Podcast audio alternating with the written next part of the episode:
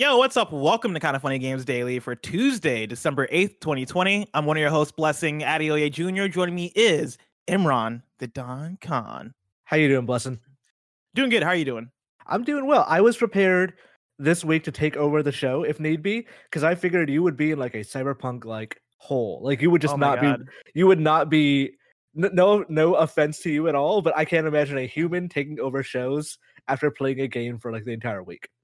It's been a it's been a fun but also somewhat stressful week because I was I was thinking about this literally this morning as I was prepping shows. I was like, man, I feel like I've aged a little bit since yesterday because like you know you play I, I'm I'm I'm playing Cyberpunk nonstop last week, finish it, review it, and then I think what I didn't I didn't necessarily anticipate was all the content that would come immediately after me reviewing it on Sunday. To where cool KFGD we are ta- we are talking about the review roundup, and then going to PSLW, I am answering uh, uh questions. And then aside from that, right, like I'm on Twitter following what the coverage is and seeing what other people have to say about it and seeing people react to what I'm saying about it and all this stuff. And it's like it's been this fun slash somewhat stressful uh process of getting slash giving all this information but it has also been like somewhat satisfying. Like i think this is the the biggest um uh instance so far since i've gotten hired by kind of funny where i am covering a game like this and it is one of the biggest games of the year right? Like the only one the only other one i can point to is the last of us part two and thankfully for that one we had pretty much all of us play it you know during that review cycle and so i wasn't alone having to like carry the flag for this game on the channel. Um but that said like it's been it's been a pretty uh satisfying experience i'll say doing it this time around with cyberpunk It- really, really quick with the aging thing. Blessing the beard isn't helping. I'll say. You know, you, you Oh, do yeah, that's true. older with the beard. Yeah. That is true, and that is actually helpful. Uh, because as I, I Kevin keeps making fun of me for this whenever whenever we play Fortnite now, because it was a few weeks ago where we're we're having a conversation about like I'm 26, right, and like I feel like people perceive me as younger, and I made the comparison that I never should have made, and that Kevin won't let go. I was like, but like if you look around at the industry, like right, like I'm the same age as Lana Pierce, to which. Kevin immediately was like, "Yeah, but Lana Pierce way more successful," and I was not making that comparison. Well, no, Kevin uh, though his first thing was like his first thing was like, no, she's much older than you, and then he like was starting to question all of our ages because he was very confused by how old all of we all of we are. I think Kevin just doesn't have a concept of age. I don't think Kevin understands like Once you get past like 25, it just doesn't matter anymore. Like yeah. Greg is technically younger or older than me, but I for some reason I always perceive us as the same age, but it's only like a two like a two year difference or something like that. mhm.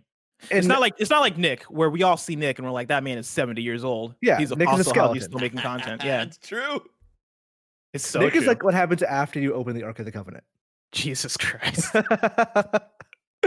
uh, enough about Nick. Let's talk about Ghost of Tsushima winning big. Uh, a warning about Cyberpunk 2077 and more because this is Kind of Funny Games Daily each and every weekday at 10 a.m. live right here on twitch.tv slash Kind of Funny Games. We run you through the nerdy news you need to know about. If you're watching live, you can correct us when we get stuff wrong by going to kindoffunny.com slash you're wrong. If you don't want to watch live, you can watch later on youtube.com slash kind of funny games, roosterteeth.com, or you can listen later on podcast services around the globe by searching for kind of funny games daily. To be a part of the show at the patreon.com slash kind of funny games where bronze members or above get to write in and silver members or above get the show ad free with the exclusive daily post show. Housekeeping for you, PSLFU XOXO is up right now. And as I said earlier, it's us talking about all your cyberpunk questions. I answer as many of them as possible. And I try to give as succinct uh, and uh, yet detailed answers as I can. And so hopefully I know, I know, I know coming out of that episode, people are still going to have more questions, but thankfully, that's what uh, next week's Gamescast is for. Because next week is going to be us talking about Cyberpunk as a group, because more of us will have our hands on it. Uh, and so expect more Cyberpunk content even to come. Speaking of, uh, if you're watching live on Twitch right uh, right now, right after KFGD, Greg and Snowbike Mike are going to be doing a fun Halo slash Butterfinger sponsored stream. So stay tuned for that. I know what you're thinking. What does that have to do with Cyberpunk? Well, speaking of streams, Andy is going to be streaming Cyberpunk 2077, showing off ray tracing and all that goodness on his NVIDIA RTX 3080. And that's happening first on Thursday, December 10th from 1 to 3 p.m. Pacific time. And then again on Tuesday, December 15th from 11 a.m. 1 p. Uh, from 11 a.m. to 1 p.m. Pacific time on Twitch.tv slash kind of funny games. And I know you're thinking, wow, that's a lot of information. That's a lot of content being made. It doesn't stop there. Game Awards are happening this week, and we're watching along uh, on Thursday live. That's starting at 4 p.m. Pacific time, and that's going down once again right here on twitch.tv slash kind of funny games. And Imran, you're going to be joining us for that, right? Yeah. I realized it was four hours when I volunteered for that, so that's gonna be fun. Yeah, strap in. That's gonna be a great. I feel I, Four hours is excessive, man. but like it's, a, it's it's an award show. It's like we can chill. I'm gonna I'm probably gonna No, grab some not. drinks. You know, It's kind of an award- it's ha- it's- have some it's green- somewhat of an uh, award apple show. oysters. Yeah. It's it's Jeff Keighley's big streaming party with some awards being given out and a lot of the trailers and marketing. And some leaks. And probably Shtick Hydro Man is gonna make an appearance. it's gonna be a good time. Uh, I out of all the the the watch alongs that we've been doing this year with the whole Summer Games mess and all that stuff, I think this is the one I I am looking forward to most because this is gonna be the one where it's like, all right, yeah, like we get we're getting the announcements, we're getting the awards, we're getting Jeff Keighley being Jeff Keighley, we're gonna get Josef Fares. Like, what's not to look forward to here? Did we ever do like predictions, or did we just like predictions of the actual announcements? I don't think we got to that. I think we are supposed to do that during this last games cast, but I think it was Maybe going long. post-show if We didn't get there. Do you Maybe have any that's- predictions for announcements? I have a couple. What you Maybe got? maybe that's a thing we should seal the envelope to actually.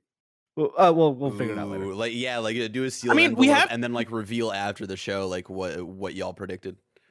We have two days. Like I don't know. I don't think we're gonna have the chance to because we don't have a games cast because games cast was Well, Cyberpunk. Do it for the pre-show, you know. Do it for the pre-show Hmm. on uh Hmm. on Thursday. I you want know? I want Imran to to divulge his secrets because like between that between now and then more things are gonna leak, and so some of those predictions might get ruined. We can talk off air or in a post show. We'll see. Okay. We'll post show doesn't get revealed until after, but yeah. We'll see. Uh, thank you to our Patreon producers our producer, uh, Blackjack. Today we're brought to you by Quip, Trojan, and BetterHelp, but I'll tell you about that later. For now, let's begin with what is and forever will be the Roper Report. It's time for some news. We have Six stories today, A baker's dozen. Starting with our number one. Speaking of the Game Awards, Ghost of Tsushima wins Player's Voice Award at the Game Awards. This is from Wesley LeBlanc at IGN. Jeff Keighley has revealed that Ghost of Tsushima is the Game Game Awards Players Voice Award winner this year after three rounds of voting from fans. The Game Awards will take place on December 10th, and it's there that awards like Best Narrative, Best Direction, and of course, Game of the Year will be announced. These awards are voted on by both a curated voting jury and fans, but in those instances, the voting jury accounts for 90% of the vote, while the fan votes account for the other 10%. That's not the case for the Player's Voice Award, which is, which is entirely decided upon by fans. There's no vote weighing, weigh, there's no vote weighing involved with with this award. So Ghost of Tsushima is the game that got the most total votes out of all the other nominees. It beat out other 2020 releases like The Last of Us Part 2, Hades, and Doom Eternal. Ghost of Tsushima saw its placement in the rankings shift each round. It had a, it had a 3% lead over The Last of Us Part 2 during the second round of voting, 14% and 11% of the votes respectively. And then when the fr- when the final round began on December 6th, The Last of Us Part 2 climbed to 43% of the vote, while Ghost of Tsushima only had 31%. Then, with just four hours to go before before the closing of the votes, Ghost of Tsushima jumped up to 47%, and The Last of Us Part 2 dropped to 33%. That was the last update Keighley gave to gave of the voting percentages before announcing Tuesday that Ghost of Tsushima is the Player's Voice Award winner of the Game Awards this year. Imran, does this surprise you? trending that direction. I like we were talking about this a bit about that Gamescast we were talking about earlier, where we were predicting the awards. And one of the things I said is Last of Us is divisive, but it's not divisive among critics. It is divisive among fans. So I I'm not shocked that like people rallied around Ghost of Tsushima. There's a little bit of campaigning going along with stuff like this too. Like I saw Sucker Bung Sucker Punch out there on Twitter like saying like, "Hey, vote for Ghost of Tsushima," and like they were doing it pretty consistently. I saw some of Neil Druckmann saying, "Hey, vote for Last of Us 2," but not nearly as much, and Hmm. not as many people. Like I said, Last of Us 2 is divisive, so I, I'm not shocked that Ghost of Tsushima won. I'm shocked. Well, I'm not shocked that Ghost of Tsushima beat Last of Us. I am a little surprised that it beat it by that much. and like uh, that quickly too because it was like it seemed like in the last like hours of like how much it jumped between it was like a 14% difference right and then it like Yeah. Yeah. jumped 14% Last four hours, the that- that- other way That big old know? jump. yeah that that's the surprising part for me Do you think in our in, in our Gamescast Game of the Year predictions, I think none of us really predicted Ghost of Tsushima for overall game of the year. Do you think we're underestimating its power? Absolutely. If anything, last year showed us that all of us except for Fran were just we have no idea how game of the year is going to be voted. Apparently, Fran is. We should have asked Fran what he, he thinks this year is going to win, so like we can ignore it and then feel wrong afterwards. and then yeah, be proven wrong. but yeah, like I I do feel like we're ignoring a little bit. I would not be shocked if players' voice is a little different because I that jump to me says that there was an organization on some subreddit or some or some Discord that was like, "Hey, go in, go now, and vote for it." I don't know what, like what the total number of votes were, if it was like one thousand or thirty thousand, but yeah, it it clearly shows that fans really like Ghost of Tsushima, and Ghost of Tsushima fans especially like Ghost of Tsushima.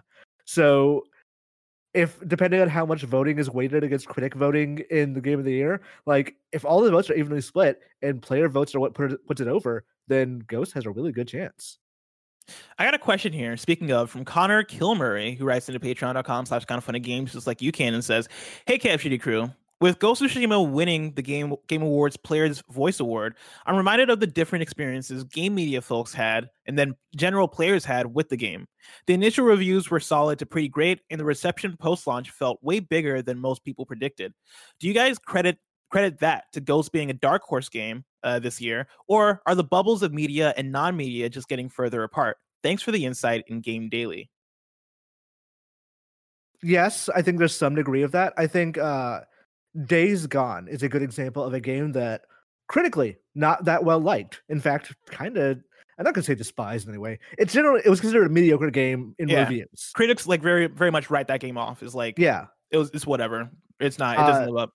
But among fans, it's huge. Like it has a swell of support, and like it was enough to get Sony Bend to you know do a not a PS5 version, but a, a fairly big PS5 update. I I suspect that is some degree of what's happening with Ghost of Tsushima. I Ghost of Tsushima is a much better game. It's in my top ten, but I don't. I think there are some. There's a distance between critics and fans on what makes a good game. And for a lot of people, it's like I enjoy a lot of the what is considered like meandering or collectathon kind of stuff, or like open world uh tropes that like enhance the value of a game, but don't necessarily make a game better for a reviewer.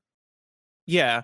I I think there's a lot of that going on. Where when I think of when when I think of how critics view games and critics talk about games and how people uh either pick things apart or or lift things to the top, I think there's a Ghost of Tsushima is an interesting example of this is a game that is very comfortable. Like Ghost of Tsushima, I don't think does anything that is revolutionary by any standard. Like it is a very much it is very much a standard open world game with pretty standard combat with a good story and uh uh like a beautiful open world and it is taking a lot of elements that I think are proven and putting them together in a way that is solid and in a way that I think for fans you come into it and you're like oh yeah this is a this is a great game. Like this is the, this game did it. Like it came out and it was polished and it was good and it has all the things that I want out of this type of game. Whereas I could see on the critic side folks playing it being like well this does nothing new. This does nothing this doesn't reinvent the real wheel in any sort of way. Where especially coming off of a game like the last of us part 2 which even though divisive among amongst fans i you could at least say went for it in in certain different ways that felt either you know dynamic and new and cool or They made definite decisions on that they game. made decisions in a way yeah. where Ghost of Tsushima, you know, didn't make as big of decisions in, ter- in terms of the direction and in terms of big story moments and all this stuff, but in a way that Ghost of Tsushima overall succeeded because it's an awesome game. like I think critics weigh ambition much higher than uh fans Yes. necessarily do, which is not like an indictment of any sort of game. It's like Ghost of Tsushima did exactly what it set out to do. I think Immortals Phoenix Rising is another example of that. You and I both fell off that game pretty hard. Like we Yes. played it, it was like, all right, this is we know what this game is doing. It's not really that interesting to us. But I peeked in on some discussion of it yesterday, and people who like that game will really love it. Like they're saying this is exactly what I wanted.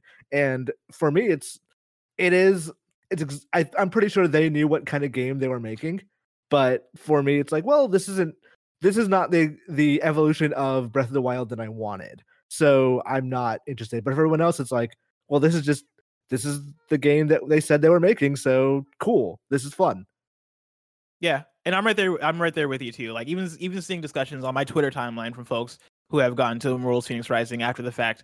Uh, it's been fun seeing people be like, well, this game is awesome. Like I'm I'm I'm really digging this thing. And even as I was talk- as I've been talking about the game on podcasts and stuff, and as I was playing the game pre-release, you know, I kept having the thought of people are really gonna like people are going to like this game. Like I'm Mhm. I'm playing this game and I am pretty much I'm pretty bored by it, Yeah. and it is do- it is doing nothing for me.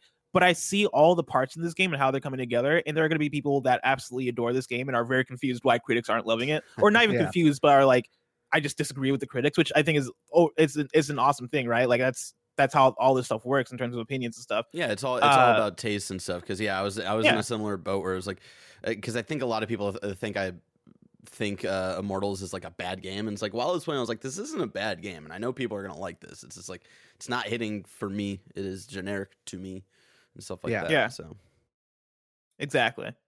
So do you think what are the chances now? Do you th- for you do the do the do the chances rise in terms of Ghost of Tsushima taking it all? Cuz like I still don't I think my prediction for during Gamescast was Hades taking taking it all with Last of Us, Last of Us Part 2 being the other option. Uh, and probably being the more likely option, but I'm going Hades because I'm a I'm a I'm a hipster who's uh trying to like get points away from people. Um, but Ghost of Tsushima, where do you think it stands as far as like the its overall chances in Game of the Year? I think it is that dark horse candidate. It is going to be the thing of like, if this wins, all of us will be shocked because just Mm. like, regardless of how you think about that game, that game is in also like very highfalutin company. It is among like Hades and Last of Us 2 and FF7 remake and all that. Yeah, And I could see yeah, I could see all of those games an argument for game of the year. It's harder for me to see that with Ghost of Tsushima over those. But th- that said, like that doesn't. I I- I made it. I made the argument earlier. If everything else the vote splits and the player voice uh, puts it over the top, because like it does weigh a little on uh, Yeah, it's game like of a the year small categories. percentage. Yeah, it's like Yeah, ten if- percent. Like if that puts it over the top, then that would not be sh- surprising. My- and also, like a samurai game won last year, so maybe Yeah. one wins this year. People, my people love samurais. my crazy prediction is this is going to be like uh, very akin to the year with like La La Land and Moonlight. Not with the whole like uh one gets You read think they're out gonna fuck and then, up the like, No, no, no, no, no, no. But like, I, like I'm pretty sure what happened. Doom Eternal, are correct, bad. Correct me, if, correct me if I'm wrong, but like La La Land uh, still like swept that year, but it was Moonlight that got like the the best picture. I, I feel like it, it, there might be something similar where like Hades cleans up, but The Last of Us Part Two still wins Game of the Year. I think it's going to be the see that. thing of like best direction goes to Last of Us 2 and best game goes to Hades. or Game of the Year goes, goes to Mm. Hades. Yeah, Yeah, yeah. I mean, that's my prediction, and we'll we'll see. I am the the closer and closer we get to it, the less and less I am feeling confident in my Hades pick for Game of the Year, just because like, I, it was Greg who put out the poll. I think during the during the recording of the episode, asking people like, what is Game of the Year? I think mo- way. Last of Us Part Two won that by a mile, and part of that is I think our audience is very much PlayStation leaning and is going to like The Last of Us um, over a lot of a other games. poll but- saying like, "Do you want PS5 or breathing?" And people would choose PS5. exactly like, like like that that's that's the thing you definitely have to take into account but last among among critics last of us is so beloved especially now and I, I think what is pushing it even more so now for me is seeing cyberpunk 2077 reviews and seeing how all over the place that is for a game that i think overall i think people would would agree is like oh yeah this is like ambitious and this is doing it's doing a bunch of different things that are super awesome uh but among critics, we can see where those things start to lie in, in the numbered scores versus Last of Us Part Two, which I think across the board uh, blew people away. Critically, we shall see. Yeah. I'm not super confident it's gonna be Hades. Like if it's if it's Last of Us 2, I'm not gonna like throw my mouse across the room or anything. But like Yeah, And I mean personally, I would pick Last of Us Part Two over Hades. I wouldn't. But I I just I think I'm I'm gaming for it to be surprising. So if it's Mhm. Hades, then I'm like that's what I'm a little bit of me is hoping for that because like it would be cool and interesting for an indie game that you know it's explicitly not crunch and early access and just sort of came out like out of nowhere. Like Did everything tho- right. Yeah, if that wins game of the year over a bunch of games that probably like that were game of the year bait a little bit. Mhm. We'll see. We shall see. Story number two, I got a PSA. Speaking of Cyberpunk, uh, Cyberpunk 2077 features epileptic triggers. This is from Marie Dealessandri at GamesIndustry.biz. CD Projekt Red's highly highly awaited title Cyberpunk 2077 features epileptic triggers. Game Informer warned in a PSA published yesterday. The publication's associate editor uh, Liana Ruppert reported use of red and blue glitch effects as well as rapid white and red blinking LEDs in the game, which can be a trigger for epileptic players like herself. Quote, a common trigger for epileptics in media are rapid blinking lights, specifically of the red and white variety, Ruppert explained. During my time with Cyberpunk 2077, I suffered one major seizure and felt several moments where I was close to another one. End quote. The main issue occurs during brain dances, she reported, an in game feature that sees the player use virtual reality to get immersed in memories. Quote, pretty much everything about this is a trigger, and this is something that caused me to have a grand mal seizure when playing. The Braindance headset fits over both eyes and features a rapid onslaught of white and red blinking LEDs, much like the actual device neuro- neurologists use in real life to trigger a seizure when they need to trigger one for diagno- diagnosis purposes. End quote. Ruppert noted that these sections can't be skipped as they're part of the main story and recommended vulnerable players to look away or close their eyes when the brain dance sections occur, or have a quote gamer backup buddy uh, nearby to help them through. Uh, for me to add to this, right? Like me and during PSW XOXO yesterday, uh, me and Greg looked through, or I looked through uh, some of the options in the game to see what accessibility stuff was because uh, somebody wrote in with questions about accessibility, and it seems like there's no option to turn that off either. Like there's not really any way to skip that. Really surprises me that a game in development this long did not have an accessibility expert, like or somebody consulting on it to say like, "Hey, yeah, you can't do that." If only because that is a part of cert. Like Sony mm-hmm. and Microsoft look at those things to see like, "Hey, you can't trigger seizure." Like they've had that in since like 2002 or something. I to me that says that I've been uh, how do I put this? Cert is not always necessary. Cert is a thing that some publishers or hyped games that need to get through uh through cert or through to a certain date, released on that date, can say like, "Hey, no, we're gonna fix everything. We're gonna make sure everything works on cert. Don't worry about it." This is not official policy. This kind of just occasionally gets through. I know of a case. I know of maybe one or two examples in the entire time I've ever been covering video games that have done it. Mm. This to me sounds like it's one of those examples because there's no way, there is just no way in hell that this got through both Sony and Microsoft that someone saying, "Hey, no, you need to at least dim the screen here because this isn't going to work." I'm, yeah. I, I suspect that's what they're going to do, and like they'll probably issue a patch today or something and say like, okay, this part is the screen is dimmed or we've like removed some lights or whatever. Yeah. I got a question here from Sapphire Diamond Ruby who writes in and says, Morning KFGD. Do you think CD Projekt Red will make a public statement about the epileptic concerns people rightfully have about the game? Considering how active they are on the marketing side of promoting Cyberpunk, do you think we'll get anything from them about these issues? Have a great Tuesday. I saw at the end of the Game Informer, or not the Game Informer uh, PSA, the uh, GamesIndustry.biz article, they mentioned that they reached out to uh, CD Projekt Red for comment, and it seemed like CD Projekt Red had not gotten back to them yet. Yeah. Uh, they better. I imagine like they will get a fix is, in part in place before they make an announcement. But yeah. Yeah, and like, and, and that's the thing, right? I feel like this is one of those things where this feels this this feels so urgent to take care of.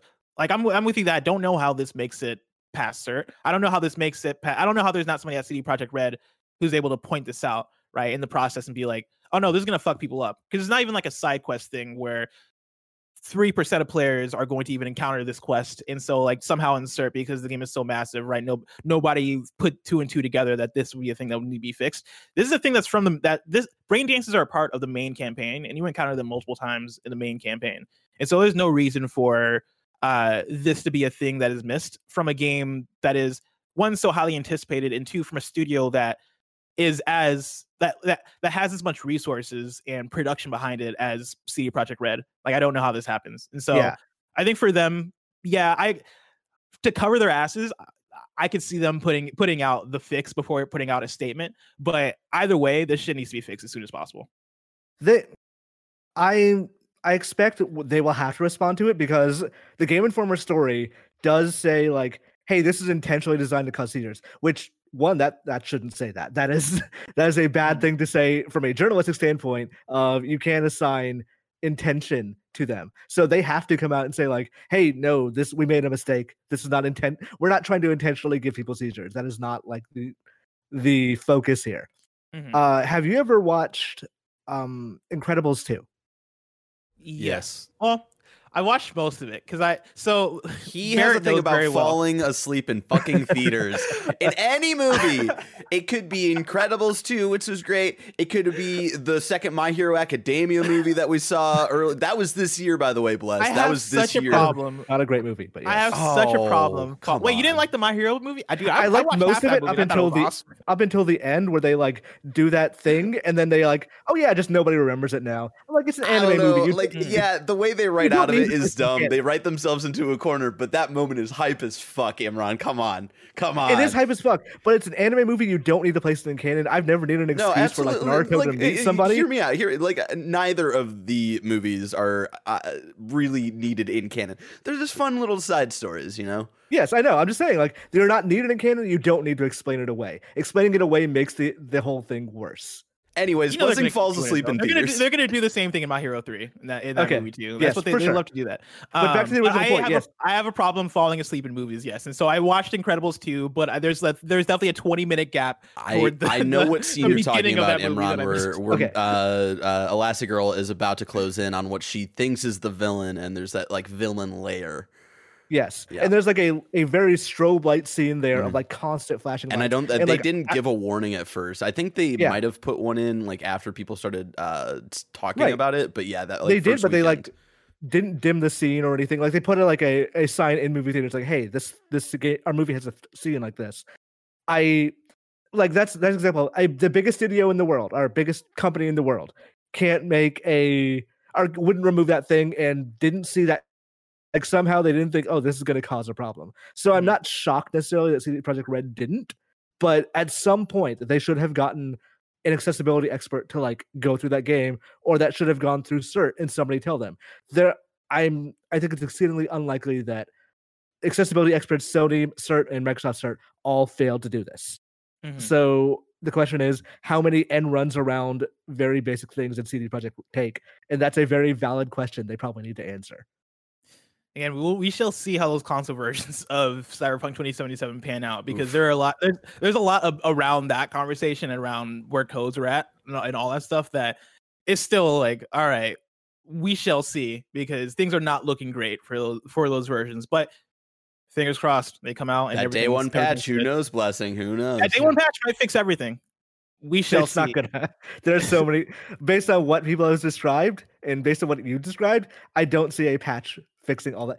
you would need to basically re-download the entire mean, game the patch is like what 50 gigabytes, something like that. I, I've I've seen that number floating around. Like, again, not gonna fix everything because there's a lot in there that like needs to be taken care of. But uh, we shall see. see, we'll see who knows We'll see.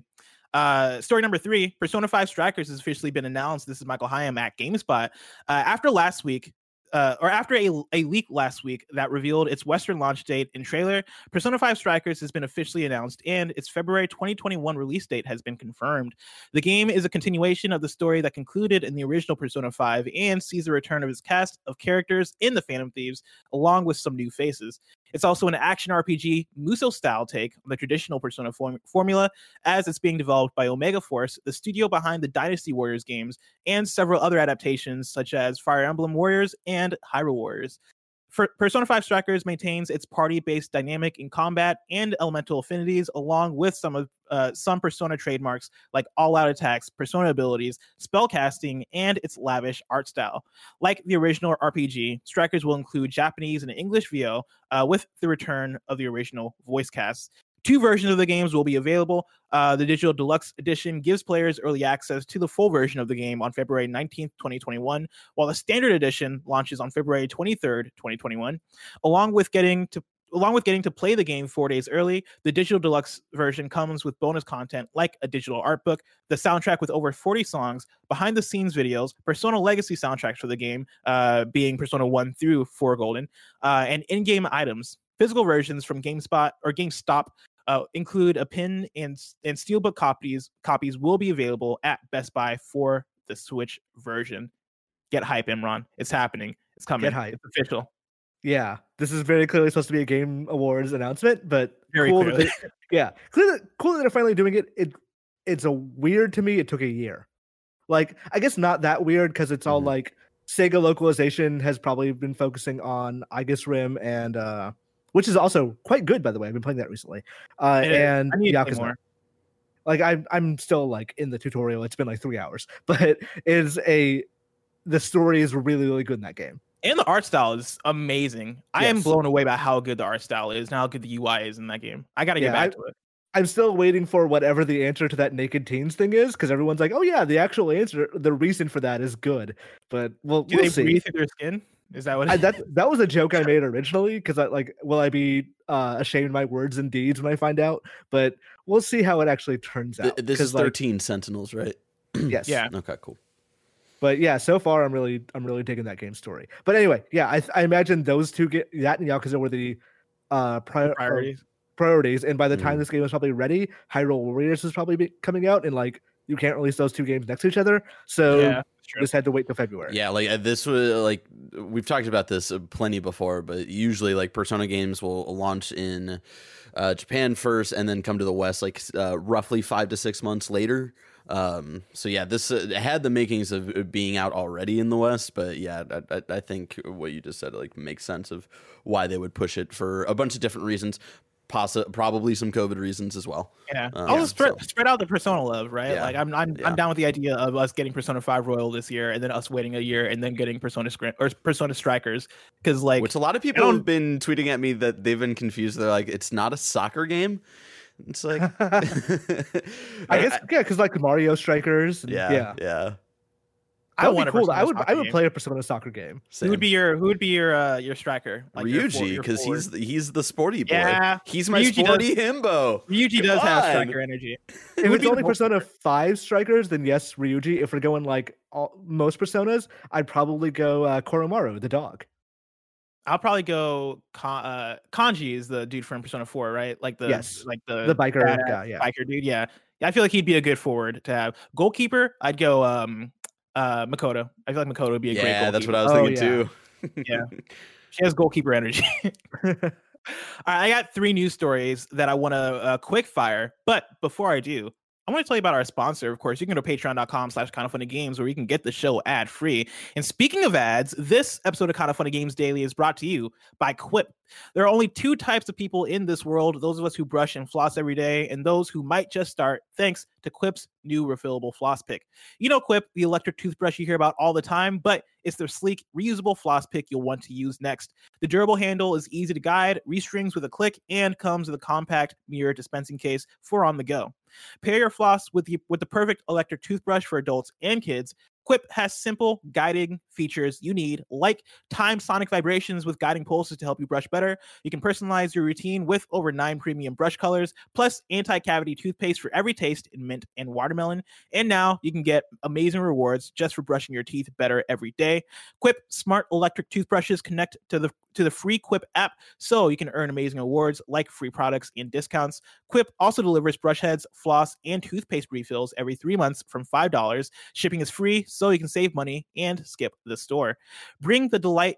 Uh, bring delight to your everyday brushing and join over 5 million mouths brushing with Quip, starting at $25. And if you go to getquip.com slash games right now, you'll get your first refill free. That's your first refill free at getquip.com slash games, spelled G-E-T-Q-U-I-P dot com slash games. Quip, better oral health. Uh, made simple. Before I get to the next to this next ad, I need to take a swig.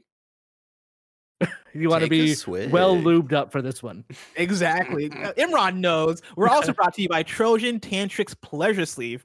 While your hand gets it done, and frankly, it's always going to be there, there's a new and dare we say more exciting way to masturbate. Introducing Trojan Tantrix, the new sex toy for the boys. The new Trojan Tantrix Pleasure Sleeve is a handheld, soft textured sheet, like really, really soft. Tantrix is designed to enhance the sensation of each stroke with textured ridges for max pleasure. Since it fits in your hand, you already know how to use it. You just do what you would normally do. You you have you have full range of motion, so you can adjust your grip. Blessing, your hand during this ad read is like, what are you doing? why, are you, why are you doing that? You it helps me focus. Uh, uh, uh, you have full range of motion, so you can adjust your grip and pressure to stimulate where you want. Use with a water-based lube. Use tantrics for solo pleasure to take pleasure into your own hands, or spice up the elusive hand job and use it with your partner. Tim has used tantrics and says it really helps him get the job done. With Trojan Tantrics, there's a better way to do it. So head to Amazon, Walmart, or, or Walmart.com and make masturbation so much more. We're also brought to you by BetterHelp. This podcast is sponsored by BetterHelp. Is there something interfering with your happiness or preventing you from achieving your goals? BetterHelp will assess your needs and match you with your own licensed professional therapist. You can start communicating in under 48 hours. It's not a crisis line, it's not self help, it is professional counseling done securely online. There is a broad range of expertise available, which may not be locally av- available in many areas. The service is available for clients worldwide. You can log into your account anytime and send a message to your counselor. You'll get timely and thoughtful responses. Plus, you can schedule weekly video or phone sessions so you won't ha- ever have to sit in an uncomfortable waiting room as as with traditional therapy. BetterHelp is committed to facil- facilitating great therapeutic matches, so they make it easy and free to change counselors if needed. It's more affordable than traditional offline counseling, and financial aid is available. BetterHelp wants you to start living a happier life today. Visit their website and read their testimonials that are posted daily. Visit betterhelp.com/games. That's better H E L P and join over 1 million people who have taken charge of their mental health with the help of a professional or of an experienced professional. Special offer for kind of funny games daily listeners. Get 10% off your first month at betterhelp.com slash games. All these ads are about self care. They really are. You gotta love it. Take care of yourself, everybody, by any means necessary. Story number four Forza Horizon 4 has a new free mode. Uh, this is from Luke Reilly at IGN. And, and uh, Barrett, I have a trailer that you can play in the background as I read through. You never need to tell me. I'm on, I'm on the up and up. I. I, I gotta remember that that Barrett isn't Kevin. You know, Barrett Barrett Barrett already pay attention, Barrett okay? I'm not over here petting Cecil, taking him out on walks in the middle of a show. Come on. Mhm. After a two year stream of new environments, new modes, and dozens and dozens of new cars, Forza Horizon 4 just won't stop getting bigger. The newest addition to the long list of activities crammed into into playground games open. Uh, The, the idea of just won't stop getting bigger right after I read that ad is And, Yeah, and like- crammed, yeah. uh, the newest addition to the long list of activities crammed into Playground's open world racing juggernaut is the Horizon Super 7, a brand new mode that allows players to participate in custom built racing, driving, and stunt based challenges made by other players, plus the ability to create and share their own. If you're thinking this sounds similar to the custom user created bucket list challenges from Forza Horizon 3, you're on the right track. Like her, Hmm. like Forza Horizon 3's custom bucket list challenges, Super 7's creation tools are based around a similar set of broad challenge types, from skill score challenges to PR stunts, and from point to point time trials and easy cruises. You can tune you can tune the season, time of day, weather, and even select the default music from Forza Horizon 4's radio stations if you wish. There are some significant differences, however. Super 7 challenges can be created uh, starting wherever you choose rather than the preset points on the map, and they can now be filled with stunt jumps, props, and other structures via a custom map editing tool. Uh, I really like Forza Horizon, Forza Horizon 4, and so when I saw this pop up yesterday, I was very excited about this, and it makes me it's making me want to jump back in, especially now that I have the Series X version because I haven't spent a, as much time with it as I'd like. Um, Yeah. So very exciting stuff. Usually, when they do a Horizon like expansion, like at the end of its life, it's, it's a hint at what Forza, the next mainline Forza game will be. So I'm guessing it's going to be like an emphasis on track creation or something. Like that would make some sense, and that that would also Mhm. explain why that next game seemingly is taking so long. So Jeffrey Grubb Grubb said, it's like we'll see the next Forza Horizon before we see the next mainline series. So yeah, I, that is exciting both on its own and for what we see next. Story number five Project Athia will be a PS5 console exclusive for at least two years. This is Jordan Oloman at IGN. The mysterious Square Enix game Project Athia will be a PS5 exclusive for at least two years, a new trailer has revealed. A new and upcoming games trailer was posted to the official PlayStation YouTube account, which shows footage from PS5's t- 2021 lineup, including games like Deathloop, Ratchet and Clank Rift Apart, and Horizon Forbidden West. Project Ath- Athia uh, appears briefly, and a tag underneath the footage gives gives us some more details about the game's so, the game's Sony exclusivity deal. Project Athia will, be available also on PC, but it won't be available on other consoles like the Xbox family of devices for at least 24 months after release date. Uh, and in the the uh, tr- the PlayStation trailer, right? That's that Barrett has pulled up here. Uh, it also shows that Deathloop and Ghostwire Tokyo are exclusive for like 12 months. Uh, Yeah. exactly. And so after those 12 months, you'll see the, see that come to other consoles. I don't know if that was already public knowledge, but uh, just to keep y'all informed, boom. We knew it was go. time. I don't think we knew it was a year entirely. Okay. And so that's actually very nice to know because I imagine for both those games being Bethesda games, probably 12 months on the dot is we can expect those on Xbox. Yeah, Yeah. and that'll be the last taste of Bethesda that we see on PlayStation consoles. No, no. I here's Mm. my if I were running it, this would be my strategy: is release Starfield on both consoles, but on Xbox, it's on Game Pass. So like, yeah, you could pay seventy bucks for it on PS5, or just not You buy on Xbox, or not not even buy it on Xbox. Download it on Game Pass, and it's free. And like that sets up an expectation for Elder Scrolls and the- rest. I'm- I'm very yeah. curious how this Bethesda situation works with with uh with with Yeah. Microsoft. I doubt I doubt they know completely yet. But yeah, Athia, I I think Sony knows what Square's uh internal prospects are for this game because I know Square is very heavily invested in this. They want this to be the next big thing. Uh the CEO whose name I've completely forgotten right now and I'll think of it at Mhm. some point. You he does a thing occasionally where he will have a pet project. And at one point that was Avengers, but as Avengers wasn't shaping up, he kind of moved off that. And right now it's right now it's Athia. Yeah, what yeah, what'd you say? Yosuke Matsuda. Matsuda, yes, I'm completely right. the yeah, he's really focusing on Athia. There's they want this to be a huge thing for them, and I think they've expressed those desires to Sony. So I imagine Sony's going to go hard on both exclusivity and also marketing for this game. Do we know anything about this game aside from that No. trailer that they showed? I don't want to speculate because I know a couple of things, and I don't want to say them if they're not publicly known yet. Hmm. I will tell We know you. Gary Whitta is is working on it. Just, just so tell that's us, exciting. Imran. Just tell Just us. tell Like, us. I I don't I don't Imran, know just- if they've just say revealed the who word- the just- star is or like where this game is being Oh. made or who's making it. Mm. Because like oh, Star yeah, it's like a John it's, a, Boyega. it's a known celebrity. She was in Charlie's Angel. Like it, yeah, but yes, they Oh, they've- oh, mm. there are things Gal about this game that's, that Square is spending a lot of money on. And I don't very, think Gal Gadot is in. Charlie's Angels. Bless I didn't hear the Charlie's Angels part. I just heard her, Mm, and so I mm. was like, "Who? Who's the who's hot right now?" Gal my Gadot, my my Gal Gadot. prediction: Kristen Stewart. Charlie's Angel, Tr- Kristen Stewart. Honestly, Kristen Stewart in a video game, I'd be I'd be down with it. I will say I'd one thing about this game is this game was such a secret project for a long time. Is that they were telling people to mislead them that it was Final Fantasy 16, which led to a lot of confusion where people thought this game was going to be revealed at 16, including me for a while. So it's like uh, to them it is a big reveal and an important project. Hmm. So I, I and also I I believe it is is closer than people think. So we'll see. This is very exciting stuff. We shall see. Story number six. You can play as Marshawn Lynch in Predator Hunting Grounds now. This is from the PlayStation blog, uh, where they write, Yes, that's right. Today, December 8th, our paid DLC pack introduces a brand new character to the Predator lore. Help us in welcoming Dante Beast Mode Jefferson, brought to life with the voice and looks of football legend Marshawn Lynch. I felt I figured that'd be a fun, a fun little story There here, right? You can see There's that there man. he is. Barrett showing him in the video. Uh, Marshawn Lynch, of course. Uh, uh, I know from uh, Seattle Seahawks. I know what I I kept wanting to say Seattle Sounders, and I was like, I know the Sounders, not the football team. Uh, known from the Seahawks. Marshawn He was Lynch. funny in Brooklyn Nine Nine. When was There he in go. Brooklyn Nine Nine? He was in like a guest spot where Mhm. like Rosa was saying he need like she was looks up to him because he's so quiet, and he his joke was he just talked about everything. Mm, mm. find.com slash you're wrong. He was the one that was like, uh, I'm only here because I'm uh, so I don't get fined, right? That was Marshawn Lynch when they were interviewing him, and like he just he didn't answer any questions. He was just like, I'm I'm here so I don't get fined.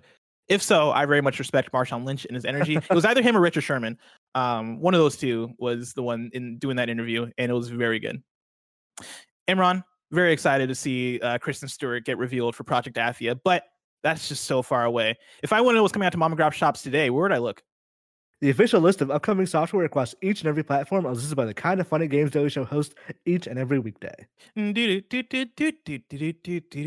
Yeah. For as a disclaimer for the reset eras out there, right? The Kristen Stewart shit is a joke. I don't know. I, I'm not. I'm not serious when I think Kristen Stewart's in Project Athia. It is a. It is a. It's too late, blessing. You on said it. nothing. You said it by Don't itself. They're gonna make clip it out. threads. don't clip it out. Don't make your threads. Calm down, everybody. Out today, we got Monster. Sanctuary for PS4, Xbox One, Switch, PC, and Mac. Puyo Puyo Tetris 2 for PS5, PS4, Xbox Series X slash S, Xbox One, and Switch. Destiny 2 for PS5 and Xbox Series X. Doom Eternal for Switch. Swords of Gargantua for PS4. Call of the Sea for Xbox Series X, Xbox One, and PC. And I'm going to stop there because we got a question here from Benjamin, or not even a question. We got a write in here from Benjamin Berry, who wrote into patreon.com. So it's kind of funny games. It says, Hey, Blessing Imran, maybe for the Out Today segment, if I were to tell you that in the same week Cyberpunk comes out, an Xbox exclusive will also come out and it'll get the same score from IGN, would you know what game I was talking about? Also, would you by default think that Cyberpunk may must have underwhelmed? Of course, I'm talking about Call of the Sea, which got a 9 from IGN. It's of course on Game Pass. Metacritic is sitting around an 8. Not very many reviews yet. Uh, it is a first-person adventure puzzle game and you can you can complete it in around four to five hours. So if you have Xbox Game Pass and are waiting for Cyberpunk to release and wondering what you could play through the next couple of days, that is a game you might want to check out. Again, that is Call of the Sea. And uh, Benjamin, because of your recommendation, I'm gonna download that. I want to check, Check it, it out. I'm very into the first-person puzzle games. I li- really liked Superliminal and Manifold Garden that both came to PlayStation this year, and so I'll check out Call of the Sea. Also out today, uh, we got Temtem for PS5, Lo-Fi Ping Pong for Switch, and Heroes of Loot for Switch. New dates for you: Prince of Persia: The Sands of Time remake has been delayed from January to March 18th, 2021. And I believe in the statement they're like, "Yo, we want to make this game better." That So, that's necessary, I think. Like that game would have Like, been probably fine. Will but two like, months do it though? yeah, I was gonna say, is two months enough to No. to make the upgrades that they probably want to make for the way people are perce- are receiving this game? then that probably means there's something wrong with that game we haven't seen. We shall see, or or it ends up getting delayed again because they realize that two months is enough. But I don't again, think it's a big enough project that they're gonna like delay it again. I think this probably means they're gonna crunch pretty hard until March. But yeah, we'll we'll see how it goes. I w- I'm excited for that game. If it does end up looking bad, I at least it'll be Prince of Persia. But I'd prefer it to not look bad. Uh, and then also for new dates, Destiny 2 crossplay is coming in 2021. Yeah, Now it's time. cool. For reader mail, you can write it at patreon.com. I feel like this, well, I was going to say I feel like that's too late, and it's definitely not because I know Destiny 2 still has a huge player base that is probably very excited about that. Uh, I wish this was a thing earlier because I would have taken advantage of this while I was playing Destiny 2. Well, the Uh, important thing is that now it's on Game Pass. So with crossplay, you can just be like, yeah, I'm gonna check into Destiny right now because like why the hell not? And play with people who have been playing the entire time on PC and PS4. Or That's actually PS very whatever. exciting.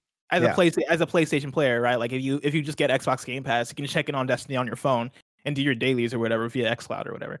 Yeah, or if you That's haven't been buying expansions, you can just be like, I'm gonna move my save over, play it on Xbox now. Very exciting stuff. Now it is time for reader mail. You can write into patreon.com slash kind of funny games where you can get the show ad free and where you can write in with your questions, just like Miko did. Miko wrote in and said, Hey, Blessed Imran. After seeing a lot of craziness online yesterday over cyberpunk reviews, I have one questions. Are games journalists slash content creators to blame? I feel for years now they've been building up this game to unimaginable levels of hype from be- from behind the scenes demos, gameplay previews, etc. Not that the reviews are out, or now that the reviews are out and giving fair criticisms, in my opinion, they're feeling the backlash from the hype.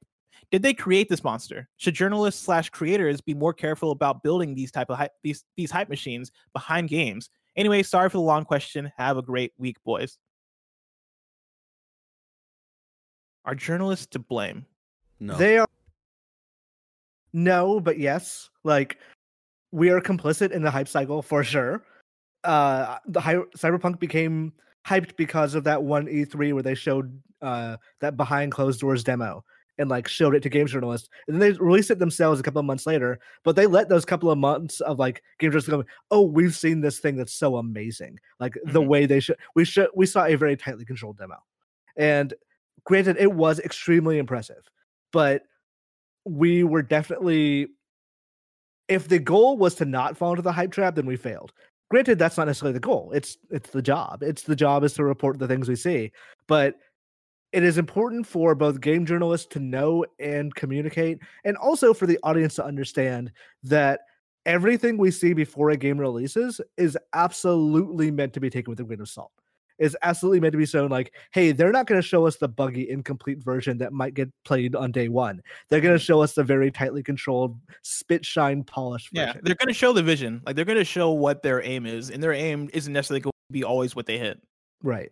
And I think a lot of a lot of the cyberpunk fandom, which is like I mean, a decent part of it is because it's the guys who made Witcher 3, which is one of the top games of the generation. But like also a lot of it is just based on the fact that those previews were glowing and what they were saying in marketing of that game was breathlessly repeated by games journalism. Granted, it, it's it is a factor. It is not the sole part of it, but it contributes to a lot of what's happening today. Like, uh, by the way, I, I don't think I mentioned this, but people who were sending videos to Liana Ruppert about like that were causing tears, fuck them. Oh yeah, Fuck fuck, them. off. No, like immediately, if you were if you're someone who thought about that or like you know thought it was funny or didn't didn't disapprove in any way, fuck off from here because that is that is assault. Get the hell out of the gaming community because we don't want you. Mhm. So like the the fandom that comes around stuff like that that results in things in things like uh, a defense force that goes that crazy, then that shouldn't belong here. And I don't necessarily, like I said, I don't think game journalism is the only part of that, but I do think, yeah, we do, we are complicit in marketing. I my response to this question would be what is what do we consider overhype? Because in the situation for uh, in the situation of, of Cyberpunk, right now it's sitting at a 91 on Metacritic, which is a which is an incredible score. Like that is something that so many games would aspire to, a 91 on Metacritic. And I think having criticisms for a game and where what a game's overall score or overall uh, reception is critically like those things don't necessarily have to be mutual mutually exclusive where for me coming out of cyberpunk like i think the game's incredible. I think the game's phenomenal. There are like there are so many things i can point to in ways that the game uh, hooked me in the ways that the game blew me away in the way that certain story moments really brought me in in the way that certain character development again blew me away. That also doesn't have to take away from the fact that oh yeah when i played this game i experienced a bunch of bugs. Oh yeah there are certain things that they're doing stylistically that feels uh, like it's leaning in towards its edginess way too much uh, and and Dildos everywhere. dildos everywhere. What's with all the dildos? so many dildos in the game. Uh, and I like the idea of Greg popping in and, and uh, uh, having something to say about the dildo specifically because that's what I was I- expecting just now. Yeah, I, in my mind, he he popped in and then like heard dildos everywhere and left. yeah. I don't know. if People heard the the the um, pop in and pop out, but Greg just No, popped I, in. I, I have Yeah. I have that disabled. Uh, I think he accidentally Okay. clicked live one, uh, and then went to live two. live too. Yeah. um but like you know you there can be these criticisms and there's there can be these these places where the game uh uh falls right? But that doesn't necessarily have to take away from the overall uh uh conversation or hype or the things that the game does that are impressive. Like these are both things that can coexist pretty easily and those are going to affect people affect people's enjoyment of the game in varying ways. Uh and so like when we talk about previews and people coming out of that original demo, the original closed door demo of Cyberpunk, like it's not like anybody there was lying. It's not like anybody there was like, "Oh yeah, this is incredible," but like you know what they really saw wasn't that, incredible, right? Like it, those things can be true, and at the same time, a final product can can come out, and then we discover all these things because Cyberpunk is a game that you can play for hundreds of hours and play in so many different ways and have a bunch of different experiences with, and people are going to have people are going to take away from their experience what they take away.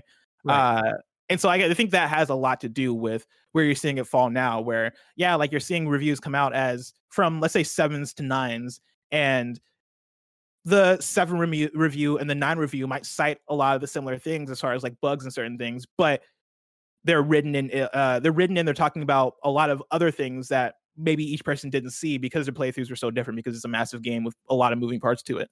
Yeah. My counter argument to like why you shouldn't just like take those things at face value though is Bioshock Infinite, which regardless of how you think of the final game, those previews are misleading as hell because that's not what the game was. Like, Remember that they- first they- trailer? it was dope. that first trailer, that first preview of like her wearing like the moose helmet or Mm. moose hat thing, like none of that was actually the game. It's I mean, game scopes change, things change, all that. But it should also be why we as an audience should be careful. And uh, but okay, we as journalists should be careful in how we report these things, and audience should be careful in how we accept those reports. Like that should be the the sea change we see from these games. And right now it's time for kindafunny.com slash you're wrong, where people write in, let, let us know what we got wrong as we got it wrong. Uh, let's see here. Nanobiologist says Jeff Keighley said on Reddit that the TGAs will be 2.5 hours long, not four hours.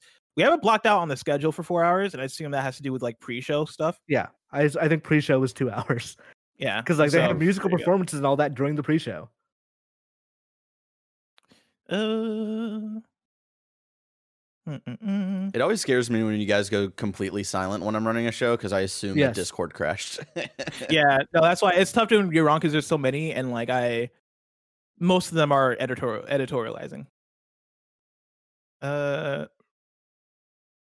This is not a year wrong, but I just saw on Twitter that uh Alfred Molina is coming to Spider-Man Three.